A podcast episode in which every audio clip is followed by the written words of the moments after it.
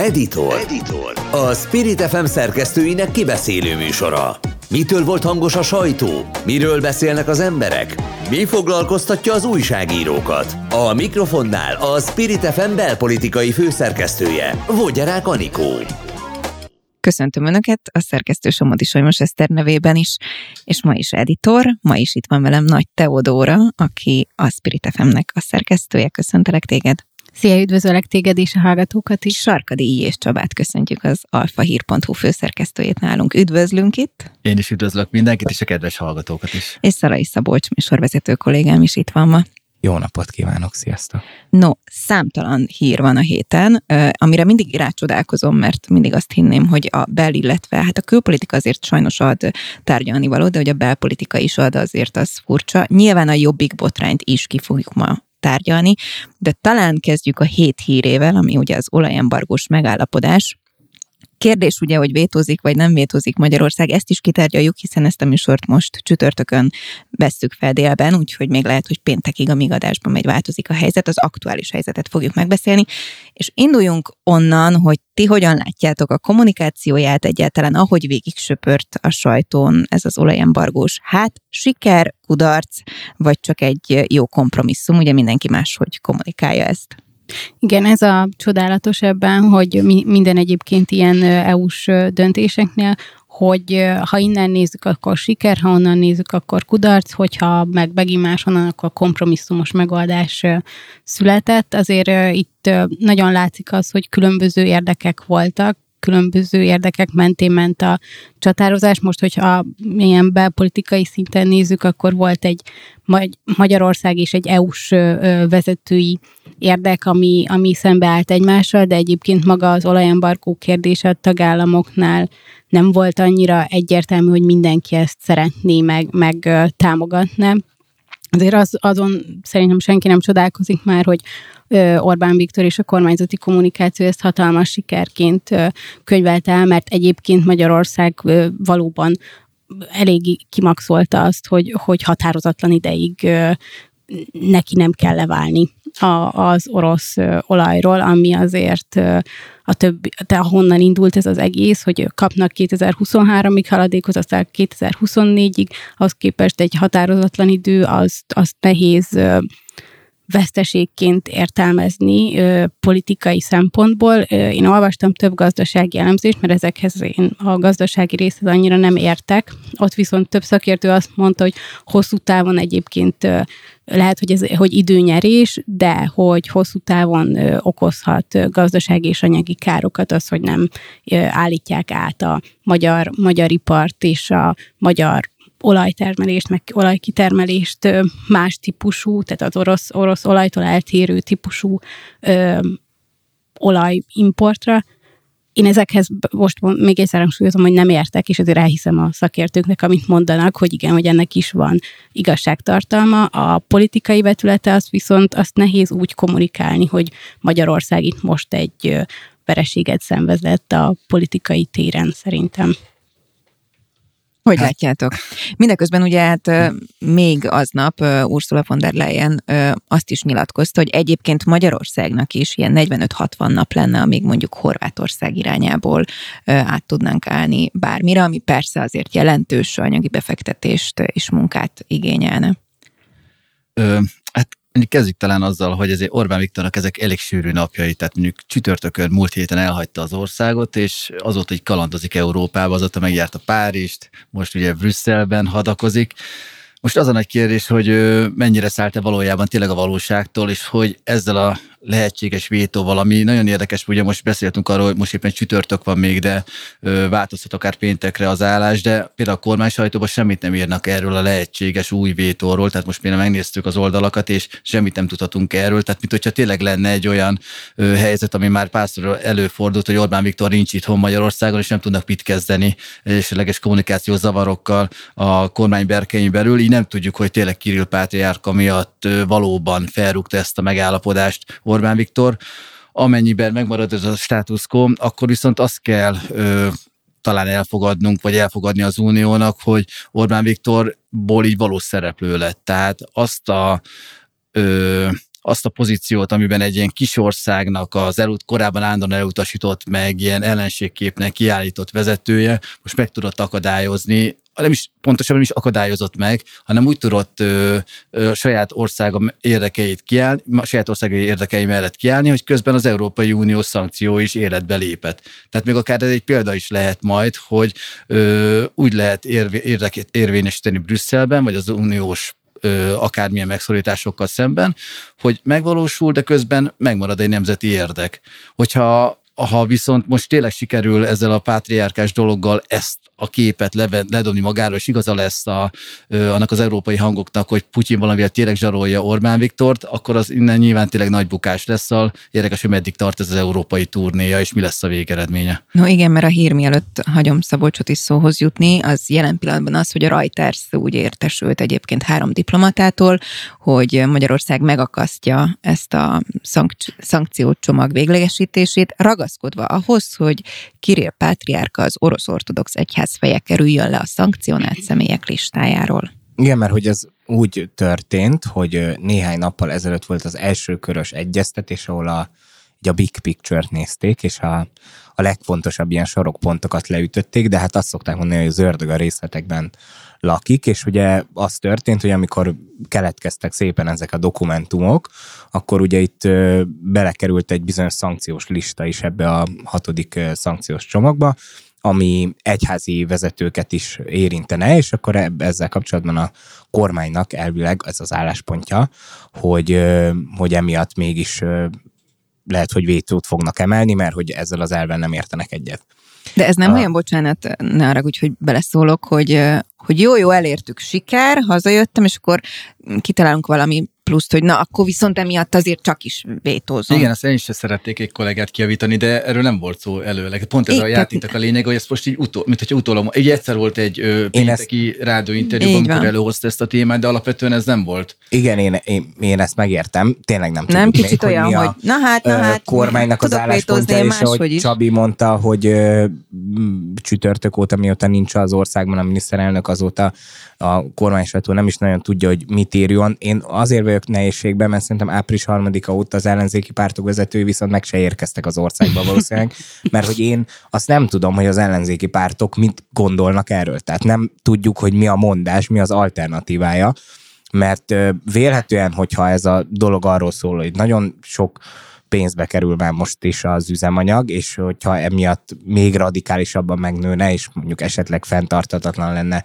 gazdaságilag, már pedig azt mondják, hogy fenntartatatlan hosszú távon ez a benzinástop, akkor mondjuk 800 vagy 1000 forintot is kell fizetni egy liter benzin, akkor vélhetően a társadalmi többség azt gondolja, hogy hát jól csinálja az Orbán Viktor, amit csinál ezzel szembe nem nagyon lehetett hallani, hogy mi az ellenzék álláspontja ebben a kérdésben. Talán az LMP volt az egyetlen, aki ilyen egyrésztről, másrésztről álláspontot képviseltek, hogy azt mondták, hogy jó dolog, hogy akkor ö, végül is ö, ez a Magyarország megúszta ezt a gazdasági atombombát, de egyébként meg amúgy a zöld átállásra Nem, hát kellene. a DK három pontban jelezte azt, hogy miért tartják kudarcnak ezt a megállapodást, hát, igen. új helyi pedig, ugye az MSZP-LP képviselője pedig jelezte kb. rögtön, hogy ez egy elfogadható kompromisszum.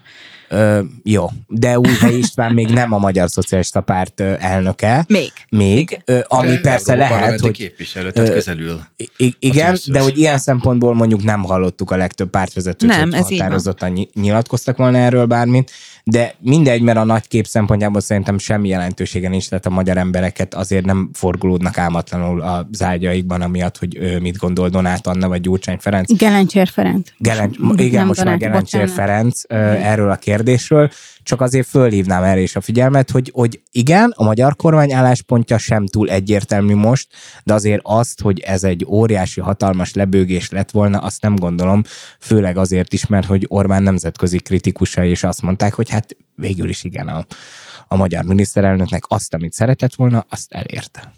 Egy picit ennek kapcsán, vagy ennek farvizén azért szeretném, hogy röviden beszélnénk a hazai tankolásról is, mert ugye említetted, hogy itt 700 forint meg 1000 forint lehet a benzin, valamelyikötök mondta, mint ahogy ugye elvileg, most hogyha ha nem magyar rendszámmal tankol valaki, akkor elvileg ennyi is. És a hét másik híre az volt, hogy folyamatosan mindenki azzal foglalkozik, hogy hát leleményes a magyar, no de pláne, hogyha nem magyar rendszámmal jár, hogy hogyan ússza meg ezt, és milyen kiskapuk vannak nem tudom, hogy ti tankoltok-e, avagy sem, vagy mi a tapasztalatotok. Itt hallani lehetett ugye arról, hogy van, aki rendszámokat lop, elindult ez a biznisz is az országban hallani arról, hogy van, aki nem autóval megy, hanem fogja a kis kannáját, mert arra ugye nem vonatkozik elvileg ez, és nem kérnek el személyt, és akkor a kannába tankol, és önti bele mondjuk a szlovák rendszámú autójába is. Vagy engem mondjuk különösen érdekel, én nem tudom még mindig, ígérem, hogy utána fogok nézni, hogy mi van az automatakutaknál, hogy ott állítólag utólag tudod érvényesíteni, de hát ott sem a rendszámod kell. Tehát, hogy azt érzem, hogy egy picit ilyen rókafogta csuka ez az egész szabályozás. Ti hogy látjátok?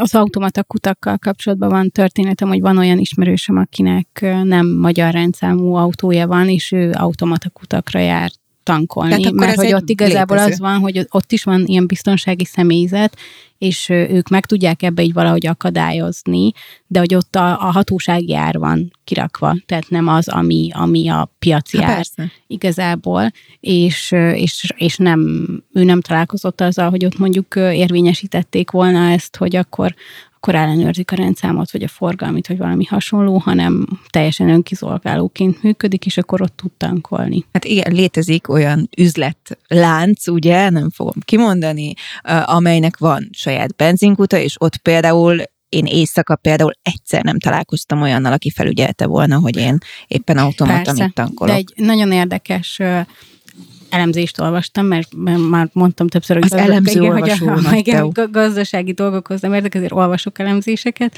és akkor ott arra hívták fel a figyelmet, hogy ezzel a tehát a hatósági árnak mi lehet a hátulütője, hogy az, hogy hiány keletkezik, mert ugye a piac nem szabályozza be azt, hogy, hogy hogy mennyi, hogy ki tud vásárolni. Egy kicsit ugye azzal éreztem analóggal, amikor, amikor a parkoló ö, díjat eltörölték, és mindenki akkor elkezdett autóval járni, és senki nem tudott ö, parkolni a városba igazából, mert hogy nem, hogy olyan is beült kocsiba, aki eddig azért nem ült be, mert hogy ó, nem akarok a belvárosba a parkolásért óránként nem tudom, ezer forintot fizetni, és, és egy kicsit ez át variálja a piaci viszonyokat, és most ráadásul, amikor az üzemanyaghiány meg a dízelhiány az komolyan probléma lesz, kérdés az, hogy hosszú távon, vagy nem is hosszú távon, rövid távon, tehát most ilyen július-augusztus környékére a hatósági ár mennyire ö, fogja azt eredményezni, hogy nem lesz annyi üzemanyag, amennyire szükség lenne a hatósági áron, és hogy, nem le, hogy emiatt nem kell -e visszavezetni a piaci árat. Ezt, tehát én ezt nem állítom, ez egy kérdésfeltevés volt az elemzésben is, de ez egy nagyon érdekes szempont, hogy igen, tök jó az, hogy olcsó az üzemanyag, de egy másik kérdés, hogy lesz-e üzemanyag hogyha már ugye szlovákiai rendszám és Fidesz, akkor ugye Bájer Zsoltot is megkérdezhetnénk ugye erről a kérdésről, hát ha neki sikerült már ezt feloldani, amennyiben még mindig szlovákiai rendszámú luxusautóval járkál. Nem ő az egyetlen. Kérdésedre válaszolva, hogy nyilván, és ez, ez azért is jó, mert hogy hányfajta valóság létezik. Nyilván én, én Budapesten, ö, én BKV-zom, vagy biciklizem, de mióta mondjuk most... Ö, magyar rendszámú busszal. Magyar rendszámú busszal, és hát főleg amióta most ugye a Árpád hídon se áll meg a metró, így most a biciklivel tényleg gyorsabb lejutni Újpestről a belvárosra, mint ezt metrópótóval. Viszont, hogy pont beszélgettünk barátokkal is hét, hét elején, hogy hogyan lehet hozzáállni mondjuk akár ellenzéki szinten, ellenzéki nyilvánosság, vagy ellenzéki politikusként uh-huh. a hatósági árakhoz, illetve ez az olajárhoz. És, és például ez egy nagy csapda, ez egy szokásos fideszes csapda, hogy tehát ezt nem szabad kritizálni, mert nem lehet, mert az emberek előtt, ez, az embereknek ez egy jó ö, dolog, és ö, jó intézkedés, és ez, ez egy jó. Tehát aki megint egy ellenzéki politikusként ezzel szembeszáll, az, az, amit nem érti a választás logikáját, és akkor megint kétharmad lesz, vagy négy-ötöd. Ellenben viszont az, hogy ezek a valóságok hogy élnek meg egymással szemben, vagy egymás mellett, amíg Budapesten tényleg ö, amiatt ö, dühöngünk, hogy akkor a dugó, hogy nem tudunk ö, eljutni A-ból B pontba ö, vidéken, kisebb települések, vagy olyan régiókban, ami alapvetően is leszakadóban vannak, az, hogy olcsóbb a benzin, az ebben a pillanatban nem jelent könnyebbséget, mert távol vannak már egymástól a, a városoktól vagy a településektől a működő benzinkutak. A kicsik ugye megszűnnek, leúzzák a rólót, és ahhoz, hogy el tudjál jutni a lakhelyedről a benzinkútra, gyakorlatilag azt az utat pluszban megteszed, és azt az utat, amilyen ugye szintén benzint fizetsz ki, elviszi a megtakarítást, ami hogyha olcsóbb, amit onnan szerez, hogy olcsóbb a benzin. Tehát így gyakorlatilag ugyanúgy nullán vagy, vagy akár még veszteséges is vagy, hogyha autóval közlekedsz. Ez pont az, hogy a, ki honnan szemléli a világot, és hogyha megint nyilván, hogyha, és akkor ide jutok vissza, hogy az ellenzék mit tudna ezzel kezdeni, menjünk le vidékre, mutassuk az ottani életet. Szabolcs, hát, te sem vagy egy nagy autós, de a családban van autó. Nem, és én egyébként alapvetően azt gondolom, hogy ez az egész dolog azért nem jó, hogy már nyilván azt a részét megértem, hogy ez egy pénztárca barát megoldás, hogy az állam szabályozza ezt a dolgot annak érdekében, hogy most egy kicsit könnyítsen a lakosság terhén, de valójában azért lenne jó, hogyha meglátnánk azt, hogy valójában a piacon most mennyibe kerül a háború, meg amúgy emiatt is ez az egész dolog, mert többeket sarkallana arra, hogy végre alternatív megoldásokat találjunk. Tehát azért a halott dinoszauruszokból kinyert történet az azért egy véges egység, ez nem termeli újra önmagát, és nagyon sok ilyen természeti erőforrás van, amit így felhasználunk a Földön azért, hogy Földön, vízen, levegőn járjunk meg, legyen mindenfajta energiaforrásunk, de ezt egyszer így be kéne fejezni, és nem lenne rossz hogyha előbb-utóbb azért elég sokan elindulnának abba az irányba, hogyha például most lesz egy ilyen kiszámolható, kalkulálható, hogy a nyáron lesznek ellátási nehézségek például a benzinben, akkor hogy ne egy ilyen Mad Max világ jöjjön a jövőben, mondjuk aki megteheti, az mondjuk legyen villamos autója, vagy valamilyen akármilyen alternatív megoldása, meg hogy egyre többen kezdjenek el azon gondolkozni, hogy alapvetően hogy lehetne ezt az egész dolgot kiváltani. Tehát szerintem azért van igazuk azoknak, akik ilyen árgus szemmel figyelik azt, ami most az Európai Unióban történik, mert valójában az olajembargó döntés, tök mindegy, hogy végül átmegye, vagy nem megy át.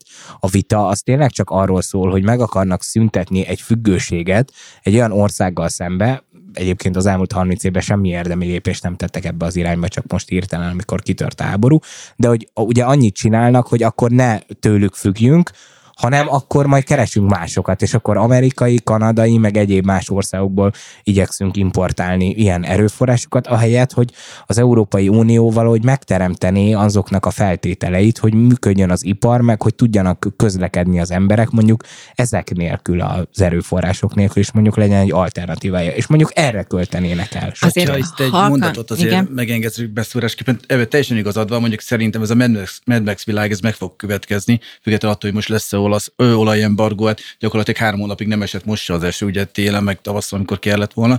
De tök érdekes, hogy ez a meglátás mennyire talmi. Ugye nemrég volt a greenpeace most egy tüntetése, és ugye a, a, ugye a magyar ugye arra volt, hogy ne legyen több háború az olajért. És tök furcsa, hogy, hogy ez megint előkerült, amit legutóbb ezeket még talán nekem is volt ilyen pólom, akkor még nagy divat volt, amikor Irakot bombázta az Egyesült Államok, akkor ugyanezek a pólok ugye előkerültek, azóta nyilván Irakot bombázta egy pár az amerikai hadsereg, valószínűleg ugyanebből a célból.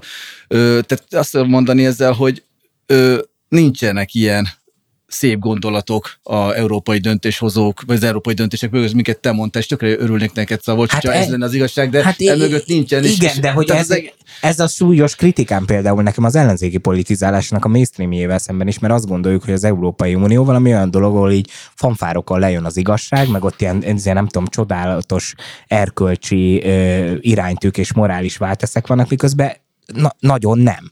Tehát, hogy, és hogy e, ezért kellene így azt mondani az embereknek, hogy így oké, okay, értem, hogy va, vannak ezek a dolgok, meg hogy a politikusok így próbálnak, csak én nagyon dühös tudok lenni akkor, amikor ilyen, ilyen morali, morális ne okokból így szabos. jönnek, hogy, hogy akkor fú, hát ez most ez az agresszor ország, és akkor nem veszünk tőlük hát, több olajat, ezért akkor veszünk egy másik Igen. egyébként agresszor országtól, mert azért bocsánat, de az Amerikai Egyesült Államok ö, rövid fennállási ideje alatt azért néhány háború háborút indított, és lehet, hogy velük ugyanúgy nem kellene bizniszelni. Azért nagyon halkan hagyj jegyezzem meg, hogy itt szóba hozta a Szabolcs, hogy mert ugye majd a sarka hatna minket ez az egész arra, hogy átálljunk, és például mondjuk elektromos autókkal járjunk. Nekem van olyan barátnőm, akik úgy döntöttek, hogy akkor átállnak elektromos autóra, mert iszonyatos mennyiségű benzinpénzt tudnak megsporolni, konkrétan havi 120 ezer forintot, mert vidékről járnak fel napi szinten mindketten két kocsival, de azért az utolsó jelenleg kapható új autót vásárolták meg, és mentek le az utolsó elektromos autóért használtan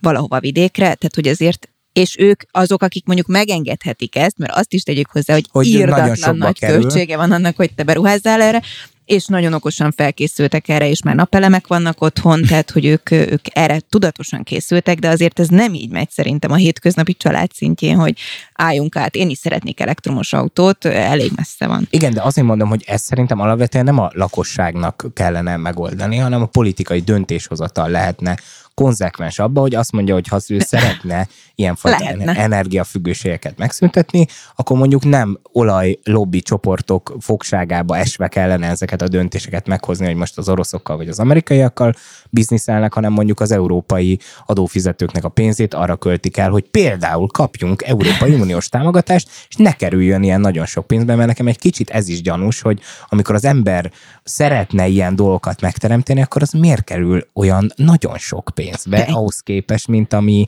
meg ugye környezetszennyező, meg károsító, meg ilyenek, és az meg nagyon olcsó. Te egy gyanakvó típus vagy. No, innen folytatjuk egy rövid szünet után. Editor. A hét legfontosabb eseményei szerkesztői szemmel. És folytatjuk is a beszélgetést itt az Editorban. Sarkadély és Csabával az alfahír.hu főszerkesztőjével, Szalai Szabolcsal, aki műsorvezető itt nálunk, a Spirit fm és az ATV.hu-nak és újságírója, és Nagy Teodórával, aki szerkesztő munkatársunk itt a Spirit fm és kitárgyaltuk szerintem az olajembargót és a hozzá kapcsolódó mindenféle benzinkutas történetet. A hét másik sztoria, ami hát nagyon kíváncsi vagyok majd a Csaba véleményére, hogy ő mit mond erről. Nem tudom, hogy egyáltalán tényleg tragédia vagy komédia mi zajlik a jobbikban. Mindenki mindenkit feljelent, mindenféle fegyelmik indulnak, közben mindenki mindenkit azzal vádol, hogy egyáltalán miért teregetik ki azt, amit kitereget, de közben a Facebookon posztol. Szóval Csapa, kezdjük veled, te hogy látod? Megtisztel, és örülök, hogy én válaszolhatok erre a kérdésre. Az Alfa nem foglalkoztok ezzel egyébként? Ö, hát tehát akkor innen, akkor egy lépésről hátra, hála Isten, vagy nem hála Isten, de esetre én nem járok be az elnökségi tárgyalásokra. És hogy nyilván a jobb, az alapvér jobbikhoz köthető, de hogyha megnéznénk mondjuk a tulajdonosi kört már, tehát a pentartorú se a jobbik, hanem pont azért van ezt így megcsinálva, hogy azért nekünk legyen egy olyasfajta függetlenségünk, ami ö, ami, nem, ami, ami hál' Isten azt feltételező, hogy ne kelljen bemenni uh-huh. az elnökségülésekre, tehát nyilván ezek a kérések egyszerűbb a, a jobbik sajtóosztályáról. Ö, sajtóosztályától választ várni. Jó, te átlátod? Tehát Nyilván. azért te egyel közelebb ülsz ehhez a körhöz, mint mi itt, vagy no, de pláne mondjuk a hallgatók, és én azt tapasztalom, hogy tehát, hogy szerintem egy, egy civil választópolgár nem tudja lekövetni azt, hogy mi van, csak így kapkodja a fejét, ugyanakkor Mindenkinek pedig... eszébe jött az üveg tigrisből az a jelenet, amikor itt mindenki hülye, itt mindenki. Hát nyilván ö, nem mindenki, meg nem is hülye, az biztos, hogy a, a Jobbiknál van most egy olyan ö, csalódottság, egy olyan mély csalódottság a politikusokban, hogy ö, hogy nyilván nem ezt vártak, nem ezt várta senki se. Nyilván, és ahogy ezt már Jakab Péter elmondta a kampány alatt is sokszor, ugye ők tették meg a legnagyobb utat. Tehát annak ellenére, hogy ők tették meg a legnagyobb utat ez a tárgyaló asztalhoz, hanem hogy ők vesztették a legtöbbet, mert ö, nem csak mondjuk helyeket vesztettek, hanem bizonyos szempontból azt az identitást is, ami ugye őket bevitte korábban a parlamentbe. Ehhez még azt is meg kell majd találni, arra is választ kell találni, hogy az a szervezeti ö, amit működtet egy párt, ami nyilván nem abból áll, hogy most valaki felszólal a parlamentbe, vagy sajtótájékoztatót tart, vagy kiad egy közleményt, az hogyan lehet kevesebből működtetni. És akkor innen jönnek azt, hogy jönnek a különböző válaszok, hogy hogyan lehet ezt az egészet működtetni, hogyan lehet ö, akár új lendületet is ö, vinni ebbe az egész rendszerbe. És azért hogy hozzak fel kettő példát. Én ö, ott voltam Vona Gábornak a bukásánál, és aki ugye nem olyan rég volt itt, ö, amikor azon a sajtótájékoztatón, illetve hát amikor ugye várt az eredményeket 18-ban, országgyűlési választásokon, meg ott volt a Márkizai Péter bukásánál, és itt a színpad előtt, meg amikor ő is ott várta az eredményeket, és azért ö, ezt csak azt akarom mondani, hogy láttam, hogy hogy tudnak összetörni még igazán nagy formátumú politikusok is, akik kívülről azt mutatták, hogy mennyire erősek, hogy mennyi energia van bennük, és aztán, mikor azzal kellett találkozniuk, hogy az a rengeteg szenvedés, mert egy Fideszre szembeni kampány az csak szenvedéssel jár, azt nagyon jól tudjuk, hogy a, a magánélet szentségese számít semmit, és hogyha kell, akkor hazudnak is. Tehát nyilván ez sose jó, hogyha a, még a print sajtóban is az ember a saját dolgairól olvas, és ott most vagy igaz, vagy nem, és hogyha még tudod is rólad, hogy, hogy hazudnak, hogyha most hiába perelsz, választási kampány után egyszer csak igazad lesz. Tehát ezt a fajta ö, szenvedés után arra rádöbbenni, hogy az egész kvázi nem ért semmit, mert eredményt nem tudtak felmutatni, sőt, még vesztettek is a pozíciójukba, ezt nehéz ö, feldolgoznia mindenkinek, és akkor itt a válasz, hogy... Na igen. És akkor nyilván ennek a feldolgozása zajlik most így a jobbikban. Azt viszont ö, ez már csak ilyen jobbikos hagyomány talán, hogy ö, valamiért a az elmúlt tizenakárhány évben a jobbik politikusai ezt nem tudták a zárt ajtók között megtenni, tehát akár Bona idején, akár Torockaék idején, akár Schneider, Schneiderék idején, valahogy ez mindig kitudódott, és, és hát azt is nézzük meg, vagy nézzük meg a hallgatók, tehát itt nem volt olyan, mint mondjuk akár a szocialistáknál, vagy bárhol, hogy ha egy elnök jelölt nem nyert, akkor mondjuk folytatta volna a munkáját, hanem egyből ki is lépett, tehát most mondhatnám azt, hogy nem tudom, szenvedés a párt, de legalább viszont azt tegyük hozzá, hogy ö, a sok más ö, pár ellenzéki oldalon lévő botránynak tól eltérően itt most nincsen gyurcsány szál, szóval legalább ezt le lehet szedni róluk. No kívülről ti hogy látjátok? Kívülről a, nekem az, hogy önmagában egy, egy választási vereség után van, van konfliktus párton belül, vagy akár elnökségen belül, szerintem nem probléma, meg az tudna akár még fejlődés irányába is mutatni. Ugye itt az volt a, a kérdés, hogy a Jakab Pétert az elnökség megerősítette egyébként a, a tisztségébe és a pozíciójába, és a kiszivárgó... Pontosan is az elnökség, hanem hát a, a, a, választmány, igen, a választmány, és akkor ugye, hogy hozzá mellé választottak ö, ö, elnökséget is, tehát e, van egy legitimáció a Jakab Péter mögött, és ugye az alelnökök körébe is, de amit én kívülről látok, hogy ott a, hogy sok konfliktus, az viszont nem a, a legitimált vezetők kell szembe van, vagy hogy nem, nem az volt ö, ö, sokszor a probléma, hanem hogy az, hogy a, a kabinetfőnöknek volt olyan típusú túlhat, most ezek, amit így kiszivárgott, meg, meg hallott, meg egyéb informális, informális és informális, formális igen, hatalma. Pontosan. Bármit is jelentsen ez. E, és hogy ő ugye, ő nem egy választott tisztségviselő a, a, a párton belül, és ezek egy kicsit ilyen HR kérdések nekem, amúgy, mint hogy egy cégen belül is, hogy kinek, kinek milyen munkatársa van, tehát hogy azt, azt hogy a, a, vagy mondjuk egy, egy részvénytársaságnál a, a igazgató tanácsot, azt, azt megválasztják, vagy az, az, az valahogy összeáll, de hogy az, hogy mondjuk a, a vezetőnek ki az asszisztense, azt a, a vezető dönti el, nem a, nem a részvényesek. Ö, és hogy itt, itt nekem ez a konfliktus sok, sok rétegű, meg biztos, hogy vannak benne szakmai, meg, meg személyes kérdések is. Nekem inkább az a vicces, hogy kírják Facebookra, hogy, hogy fegyel, a bármit, a, bár, a bármit, hogy etikai, meg fegyelmi vizsgálat lesz, és aztán pedig, amikor a sajtó érdeklődik, akkor azt mondják, hogy ez ugye bel, belügy, és nem tartozik a sajtóra. És én első körben is azt mondtam volna, hogy igen, ezt zongorázzák le belül, és utána, hogyha döntés született, akkor mondják el, de előbb nyilvánosságra hozták, hogy van egy ilyen feszültség, és akkor utána meg azt mondják, hogy ja, ezt mi szeretnénk belül megbeszélni és lejátszani. Ezt semmilyen szempontból nem tartom szerencsésnek, mert hogy ezzel így spekulációk is indulnak el, meg hogy nincsen döntés amiről lehet beszélni. Persze, hogy mindenkit érdekelni fog, hogy, hogy mi van.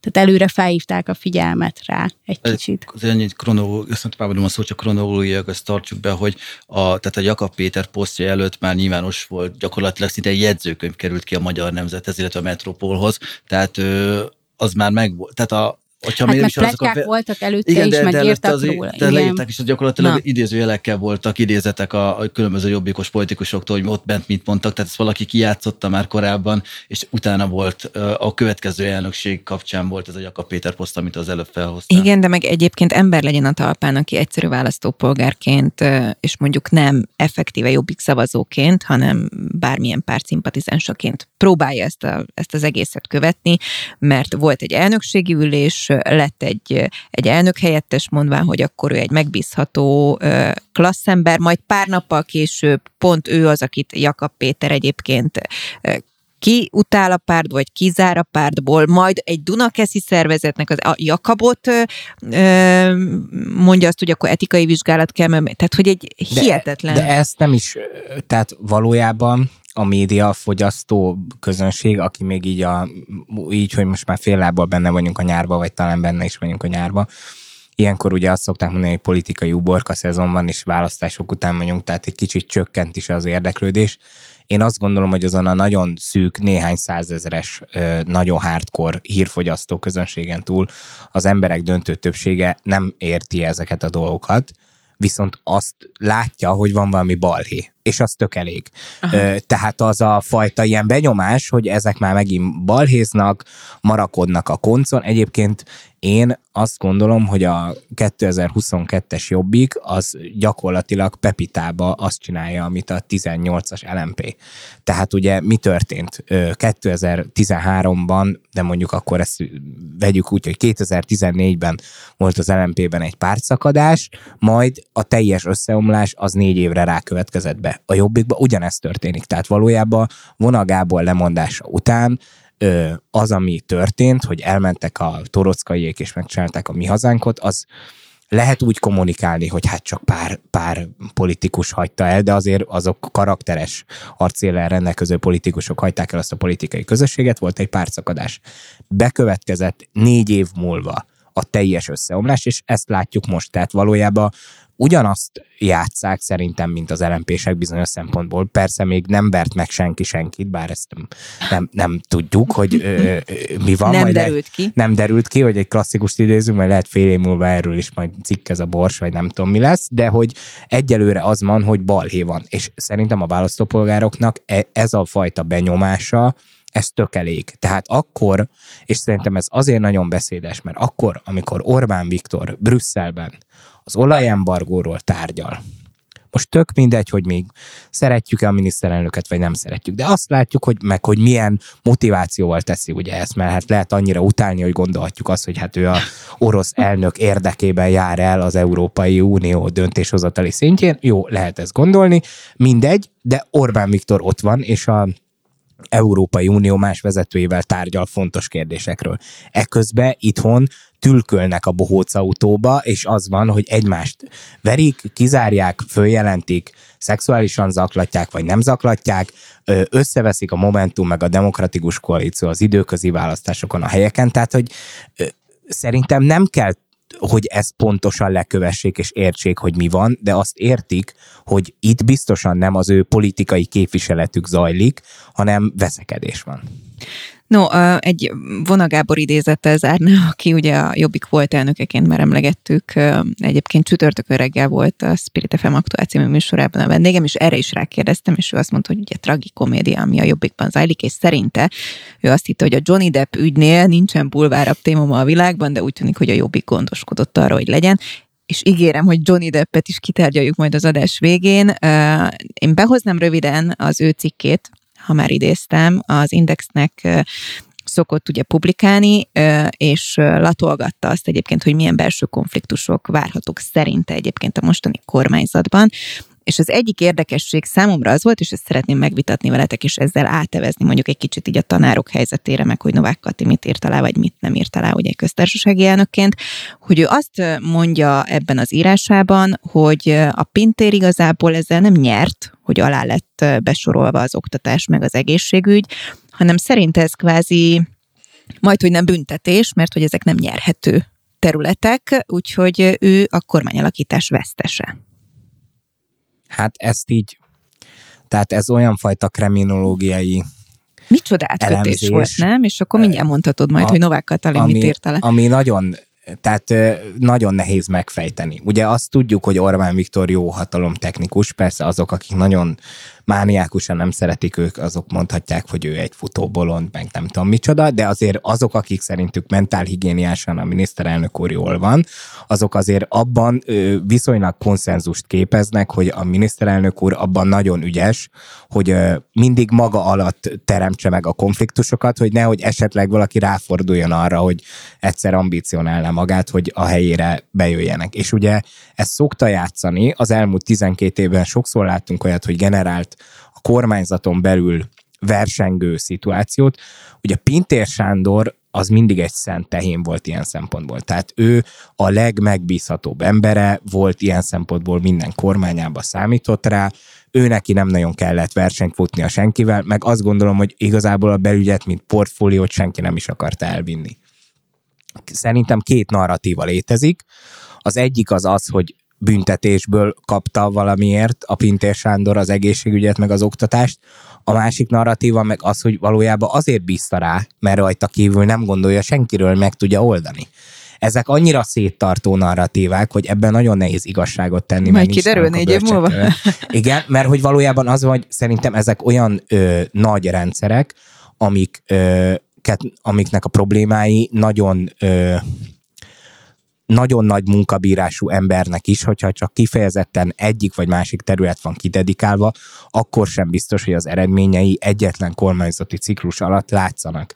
És ebben nagyon sokan belebuktak, meg el tudnak benne kopni és hogyha viszont csak az a cél, hogy a rendszert valamennyire működtessük, és ne nagyon lázadozzanak annak a szereplői, akkor én is azért egy olyan kemény csávóra bíznám, mint a Pinter Sándor hogyha ugye abból indulunk ki, hogy, ö, hogy ugye óriási rendszereket is ki fog irányítani, attól nem kell félni, hogy Pintér Sándor fog ö, kitalálni bármit is az orvosok vagy a tanárok számára, hát nyilván megvan az államtitkári szinten leosztva az összes feladat.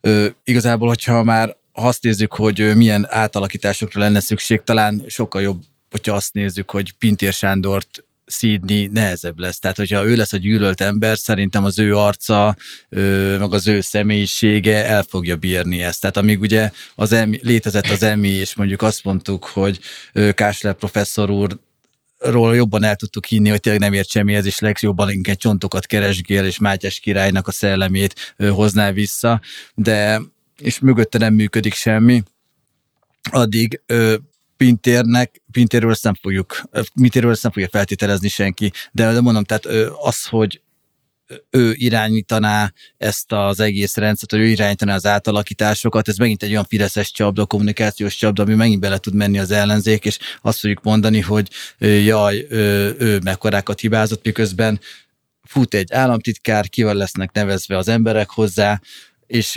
ők fogják az egészet levezényelni, amit pedig aztán továbbadom a szót, de az biztos, hogyha Orbán Viktor tudta volna, hogy ők 20 évig, minimum 20 évig tud uralkodni ebbe az országba, valószínűleg ezt elkezdte volna 2010-ben, és akkor átalakította volna az egészségügyet, mert az biztos, hogy előbb-utóbb ő meg kellett volna, és még egy zárójel, hogy annak ellenére, hogy azt mondjuk, hogy nem változik semmi az egészségügyben, egyébként pont ö, tegnap írtunk egy cikket arról, hogy ö, Cecén, az például egy Fér megyei ö, település, ott megszűnt a orvosi ügyelet, ezt a, a polgármester jelentette be, és semmi kertelés nem volt, tehát szépen elmondta a választóinak, illetve a lakosoknak, hogy nincsen orvos, nem tudnak szerezni, és senki ne higgye, hogy ezt meg fogják tudni oldani, tehát orvosi hiány az megmarad, át kell menni egy másik településre. Tehát a valóságban ez így néz hát ki. Annak idején a belügy ö, küldött már olyan SMS-eket, hogyha ön elakadt az autójával, igen, akkor igen, szálljon igen, át igen. egy másikba, hogy most lehet az, hogy ez a kórház nem működik, menjen, menjen egy másikba. No, Teó, reagálsz erre? Igen, kicsit, kicsit rákanyarodva, amiket előttem mondtatok, hogy e, valóban ez a két narratíva van, hogy büntetés lehet, vagy pedig az, hogy, hogy ne, nem látnak más alkalmas embert. Még az, a, hogy két olyan problémát kapott Pintér Sándor, amit senki nem tudott eddig megoldani, de annyi minden tartozik az ő feladat és hatáskörébe, hogy most egy kicsit nem is elvárható tőle, hogy ezeket megoldja. Tehát nincsen ennek a két ügynek személy, egy személyi felelőse, nincsen politikai, nincsen egészségügyi minisztérium, oktat, még nevébe se, vagy hogy bele tudnánk képzelni, hogy akkor ehhez a miniszterhez tartozik, mint ami Kásler esetében volt. Nincsenek személyek, tehát államtitkári szinten a lakosság nagy része nem fogja megjegyezni, tehát azt nem fogják elkövetni, mint ami Hoffman Rózsa idején volt, hogy, hogy ennyire személyhez kötnek hmm. egy témát, és hogyha nincsen személyi felelősség, akkor a politikai felelősséget is sokkal nehezebb lekövetni és beazonosítani, és számon kérni az Orbán kormányon, mert hogy akkor most igen, ránéznek Pintér Sándorra, hát hogy 20 millió más dolgot is csinál, és akkor azokat mondjuk jól csinál, akkor biztos, hogy nem ő, meg hogy ennyi mindent nem tud csinálni, akkor keresni kell lejjebb, meg lentebb szinteken, de azt meg már nem tudják úgy beazonosítani, és ezért, hogyha nem hozza így fel a, a problémát, és nem, nem helyezi reflektorfénybe, akkor olyan, vagy olybá tűnhet, mint hogyha az a probléma nem is létezne. No, itt azért legalább egy mondattal mindenképp behoznám a pedagógus szakszervezeteket, akik ugye teljesen ki vannak borulva, hogy Novák Katalin szabad utat adott, illetve aláírta a sztrájkikot szerintük súlyosan korlátozó törvényt.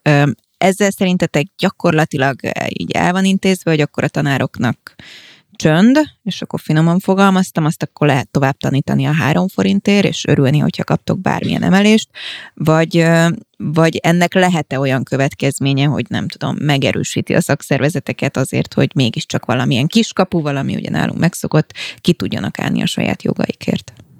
Hát, én nagyon szeretem, meg nagyon fontosak a szakszervezetek, meg a szakszervezetiség is, én nagyon hiszek benne, de, de pont szerintem valahogy az oktatás vagy a pedagógusok rendelkeznek olyan ö, érdekvédőkkel, és most direkt mondtam ezt a szót, akik valahogy soha nem nyernek. Tehát a, a, a PDS, főleg a PDS már nagyon-nagyon régóta harcol egy aktuális kormányzat, és gyakorlatilag egy csomó esetben politikai hitvallásként ö, küzd vagy mint hogyha ő akarna leváltani az Orbán kormányt, és így azért tényleg nehéz ö, olyan, ö, olyan párbeszédet kialakítani, ami, ami, amivel mondjuk tárgyalasztalhoz lehet ülni, vagy legalábbis jót lehet elvárni a másik oldaltól. És most vegyük azt úgy, hogy nagyon-nagyon rossz dolog kihasználni a tanárokat, és nagyon rossz dolog az, hogy a, ö, gyakorlatilag kockára tenni a gyermekeink jövőjét, a továbbtanulását, vagy arra játszani, hogy a pedagógus úgyis szereti a hivatását, és akkor ő fog dolgozni három forintért is, ahogy mondtad az imént, meg hogy nem fog elmenni sztrájkolni. De, de tényleg például, hogyha csak visszaemlékezünk erre a covidos helyzetre, hát emlékszünk rá, hogy a, tiltakoztak a szakszervezetek először a kötelező oltás ellen,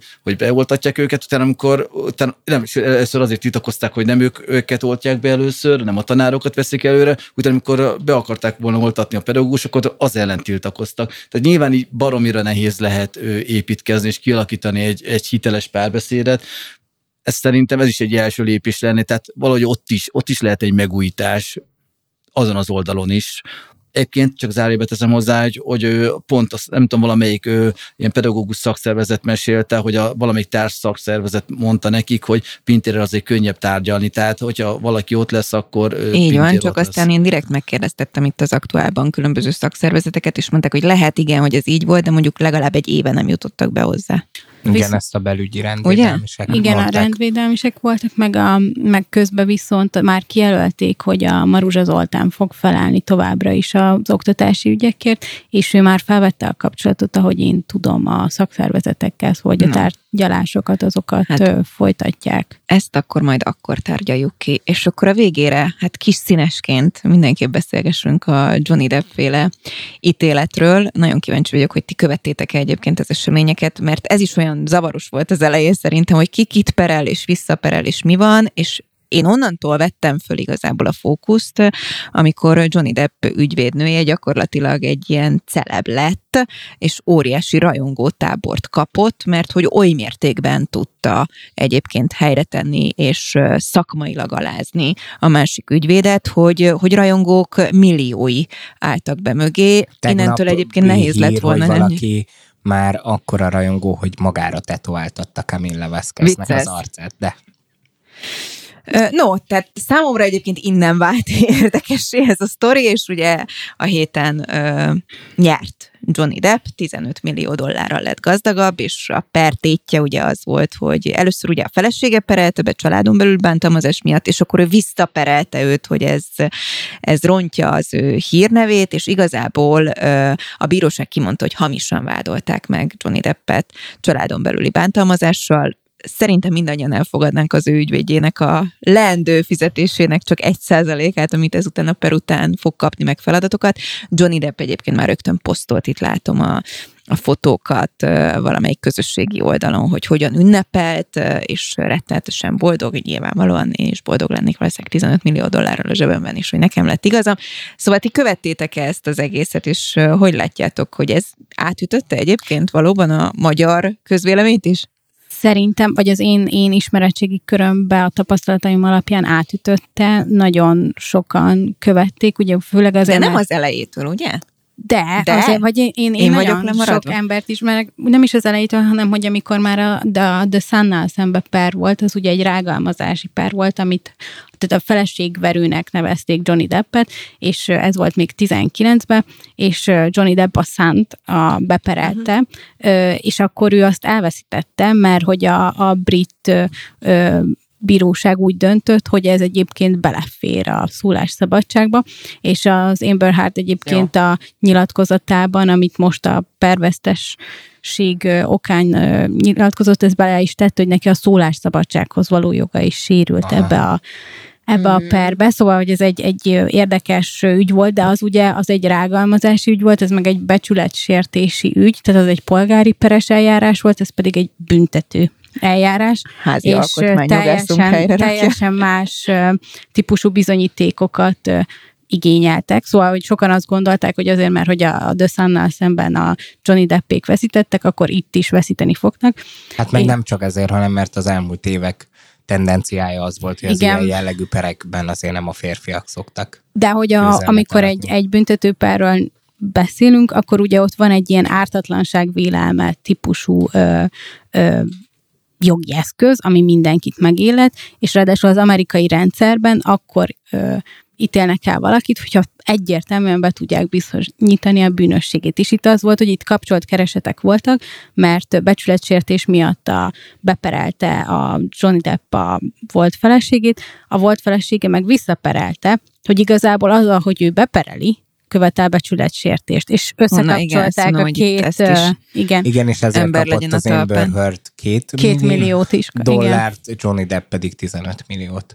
Ti amúgy 10,35-öt, mert hogy a, a büntető tétel, tehát mert ugye a pervesztes félnek kell kifizetnie a költségeket, és, és az a, abban az államban maximalizálva van 350 ezer dollárra, és az esküdtek ezzel nem teljesen voltak tisztában, és kijavította a bíró, hogy 5 millió nem lehet a No, tessék. Hogyha már van arra mód is, hogy én kicsit én visszakérezhetnék, mert hogyha kicsit a, nézzük, miről szólt ez a per, vagy mit láttunk mögé, hát nyilván ez a fogyasztói társadalomnak a teljes, nem is tudom, bukás vagy újjászületése, de hát ugye most a MeToo-ból lesz egy Me mozgalom, hogy ugye engem se, és annyira érdekes, hogy, hogy azért tényleg azt tudjuk, hogy ez állt mégis mögötte, hogy most kimaxolni azt, a, azt az amúgy valóban létező nőkkel szembeni hátrányos megkülönböztetést, ami akár létezett Hollywoodban is, meg tudjuk, hogy a szórakoztatóipar mondjuk erre épült, vagy épülhetett, de most Amber Heard gyakorlatilag ezt az egészet lerombolta, és ő azoknak is ö, táptalajt, vagy azoknak is egy óriási támaszt adott, akik végig ellene szurkoltak, végig annak szurkoltak, hogy a, a MeToo mozgalom ne érje el az elvileg valós ö,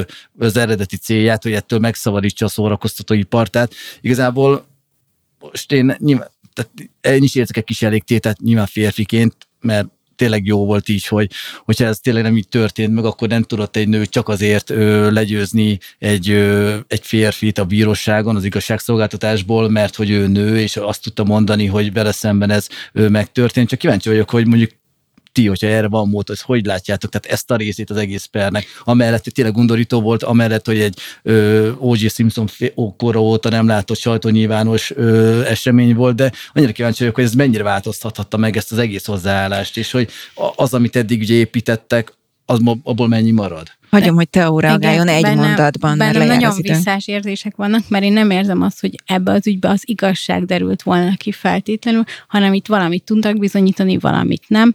A bizonyítékok, most az, hogy valaki elmond valamit, az nem olyan súlyú, mint egy, mint egy tárgyi bizonyíték.